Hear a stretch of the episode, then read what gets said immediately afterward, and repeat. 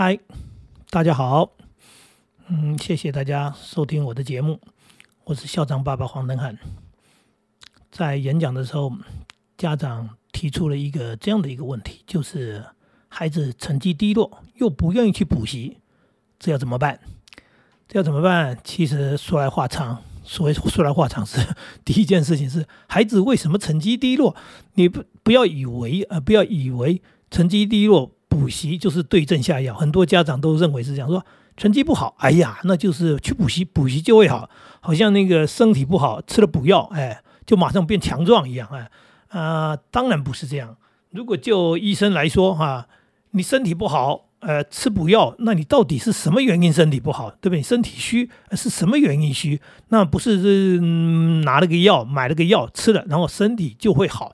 因为有些人补了以后还真有效，呃，很多人补了没效，为什么？因为没有对症下药。同样的道理，补习也是同样的一个道理，就是啊，补习有没有用？有用，对某些人用，那对很多人没用。为什么没用？因为。没有对症下药啊！你先要找病因，只有找到原因，说他为什么成绩低落。那成绩低落，如果往前讲的话，那找找比较所谓前面的原因。第一个就是说，他从小时候的学习，从幼儿园的时候，他学习是不是？呃，是领先的还是落后的？还是一开始他基础就不好？这个我讲过很多次。人家的学习从幼儿园的时候，人家已经在阅读，人家已经认识了很多字，人家的父母亲引导的很好，然后让这孩子喜欢观察，喜欢学习，所以呢，嗯，所以他。的一些基础能力是非常的 OK 的，例如说他听得懂，然后他可以专心的听，然后他看得懂，他可以自己看，看了以后他很多东西就理解了。再加上他因为大量阅读的关系，他有很好的一些所谓的这个基础，所以因为这样他理解力强，再加上他天资不错，那各方面哎，他他学得很轻松啊啊对。但是反过来说，有些人他因为这些事情也没做，然后呢，他一开始的出发就。慢人一步，或者叫做就已经落后了。然后他一路上来，呃，成绩本来就不怎么样。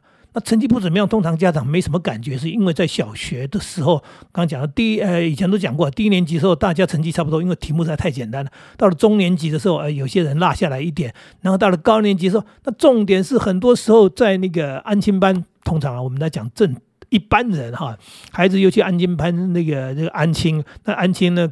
安亲班都做客服，客服的时候那也不叫补习，就是就是放学以后让你写作业，不要以为只有写作业，还有做练习卷、做测验卷，因为这样安亲班也比较轻松一点啊。就是啊，你们在那边写考卷啊，做做做练习题啊，那我也不用太费力啊。然后孩子就在这样的一个训练当中，再加上我们的考试啊，真的很好笑。小学的考试，家长说啊。整个整个整个社会的说，你不可以出课外的，不可以出课外的意思就是出课外就是老师您呃为难学生哎，所以你只能出课本里面东西。那课本里面就那么一个范围，那么样一点点的东西，所以你只要反复操作练习，通常考起来成绩都不难看哎。那跟不上的人，他也不会太跟不上，除非他的资质真的太差了。那也就是说，呃，就是成绩不怎么优，但是也不会太难看。好，家长的感觉那个，除非很敏感，不然一般家长还是觉得还好。那到了上国中之后就不一样了，因为这范围越来越大，课程也比较难，那就发现孩子拉拉下去，落的那个那个那个那个很难看的成绩啊，就是呃讲满江红以前的说法哈，就是这个也不行，那也不行，这个考不好，那个考不好。好了，问题来了，那就压力又来了。所谓压力又来是什么？因为小学毕业进国中是免试升学，就直接就上去了。那国中要上高中呢，他要经过考试，所以家长所有的压力都是在这个时候是到了一个所谓临界点最强的时候，就是哎呀，糟糕，怎么办？这样的话就会考不上好学校，甚至根本考不到学校。所以呢，家长压力很大，就说你这个成绩低落啊，怎么办呢？那赶快去补习吧！啊，就是家长的的想法这样。可是就就我们所知道，说你到底找到原因没有？那我刚刚讲的是一种原因，是他基础不好；还有一种原因呢，是有些孩子呢，他不喜欢，他不喜欢这样子的课程，他不喜欢这样的课程内容。呃，他可能是属于另外一种人。呃，嗯，如果你仔细去关心一些社会看报道，人家也有这样的一个。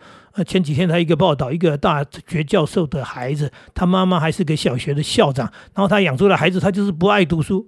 他不喜欢读书。那不喜欢读书怎么办呢？你的家庭就是书香门第啊。结果还好，家长是很棒的家长，他帮孩子找到了他的兴趣。这孩子竟然喜欢的是操作，然后他在木工上面。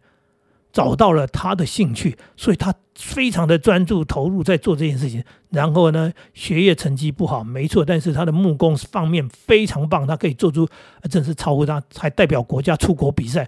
哎，小孩出国比赛，然后得金牌哈，就是得金牌。最后也靠着这些东西保送，他当然也是念了所谓的大学。那他走的大学当然不是一般大学，他就去走科大这样一个路线。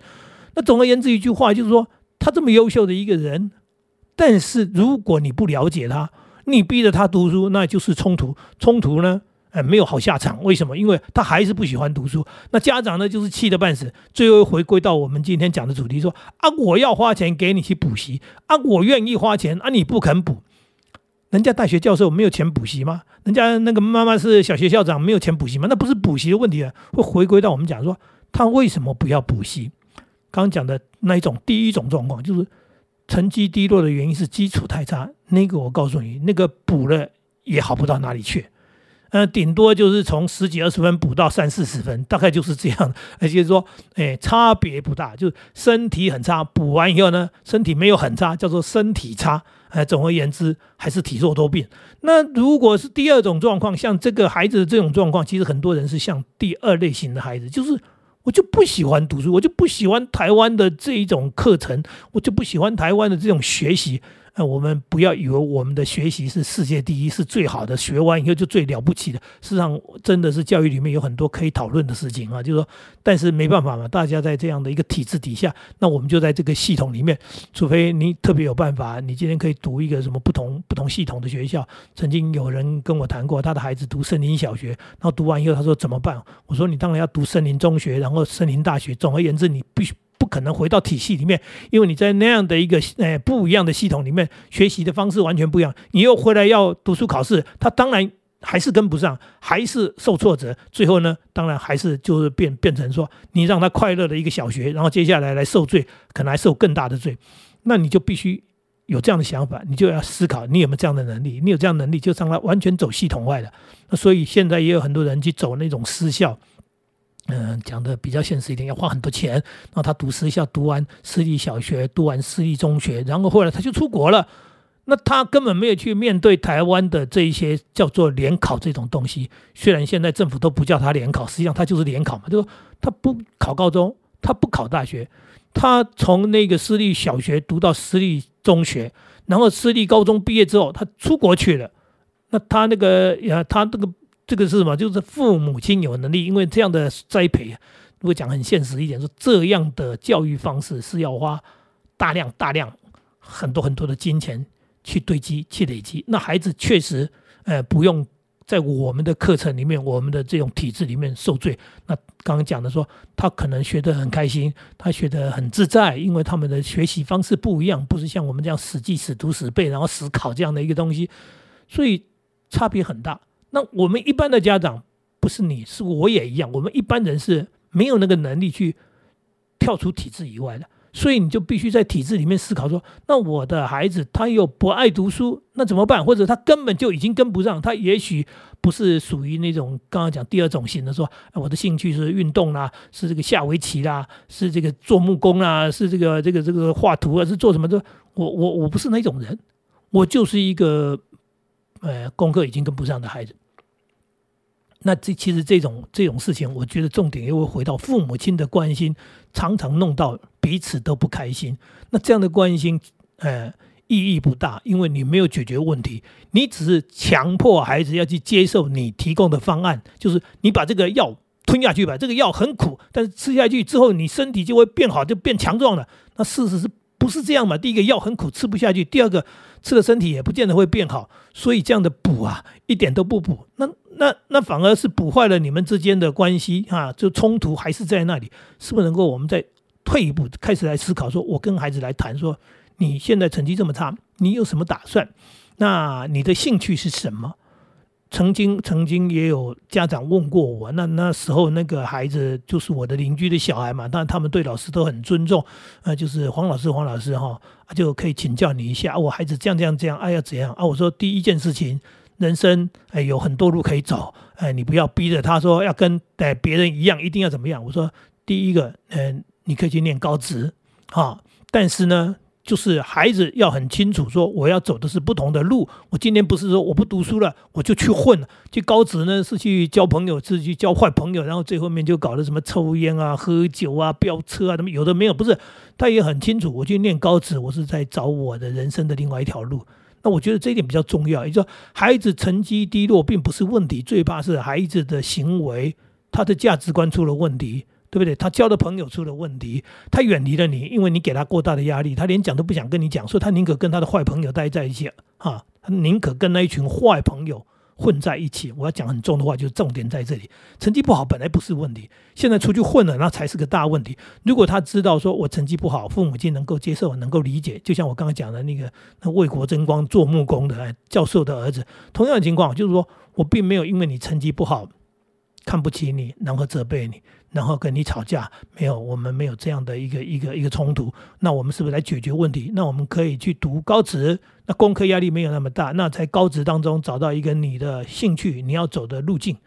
那我的邻居的小孩是在我的建议之下，后来念完了高职，最后呢，他就继续往上去了。嗯，往哪里去呢？就读了所谓我们现在有很多的，作为以前叫做技术学院嘛，现在叫科大，因为很多都转型成大学，科大。所以他的孩子竟然不知不觉当中，他认为一个不会读书、不爱读书的孩子，然后最后上去了，念了科大，哎，他非常感动，嗯，他的谢谢黄老师说：“谢谢黄老师，你当初帮了我忙。为什么？因为他孩子最后进了高科技。你能想象说？”他一个所谓自己呃收入哎家庭背景都不好的，因为我那邻居是做泥水匠的，啊你可以理解哈，呃我们就是我们也不是住豪宅，也不是住什么豪华社区，我就住在那个地方，呃左右邻居有开计程车的啊，有做木工的，有做泥水匠的，呃就是这样的一个所谓社会的呃很正常的一个。状况，呃，那我就是我的邻居，那我当然也很谢谢说他们对于老师的尊重，愿意呃来来咨询，来问一些问题，但是事后他。他遇到我的时候，他跟我的那种所谓的，他说谢谢，说黄老师，黄老师当初还好，你指点了我一下。我说没有，我只是就是跟你聊天嘛，我就告诉你说不用逼孩子，但是孩子没有学坏啊，孩子找到了路在走，走着走着走着，哎，看起来好像就是不像人家什么去读什么名校，去考什么试怎么样，他就走着默着默默的走着走着走着好了，他哎念科大，然后有一技之长，然后他走了，哎，他所学的正好又是这个社会的需求。那他就走着走着，哎，就到了科技大厂去，然后就当了所谓的呃高科技的一个工程师。所以孩子的资质没有问题，而是在这个学习的过程当中出了一些问题。而这个学习当中出了问题，第一个我们讲的嘛可能是起步慢，起步没有打好基础，或者是他对这方面的兴趣不够。那有些东西啊，我们从机械也好哈，刚刚讲的某些科技，某些有些人他们对这种东西他就是有兴趣。那孩子他喜欢操作。对不对？他喜欢摸索，他喜欢研究，他不喜欢读书死记死背考试，他不喜欢这样的东西。那如果你找到他喜欢的，OK 啊，嗯，甚至我朋友的小孩，他喜欢动物，他喜欢动物，他非常喜欢动物。那他他他是个校长，他的孩子喜欢动物，书念的不怎么样，最后去读什么？去读兽医去了，他去读那种那种所谓的我们讲的，有些人就会觉得说，哎，这个这个科系不好啊，这个这种东西谁要读啊？你去念一个高职的这个什么东西的那个农农校，后来呢呢又去读了一个什么什么什么，哎，对，最后人家在当兽医，当兽医什么？因为他就喜欢宠物啊，喜欢狗啊，喜欢猫啊，后来他就去从事他喜欢的工作了，就是去照顾狗啊，照顾猫。结果这个行业在这个世代里面。超夯，呃，超热门。那现在呢，自己开呃一所谓动物医院诊所，哎，做的挺好。这种东西就不是去跟着那个潮流，说每一个人都要去呃读书读到很好，然后考到什么呃当医师啊、律师啊、什么师啊，好像一定都要跟人家一样。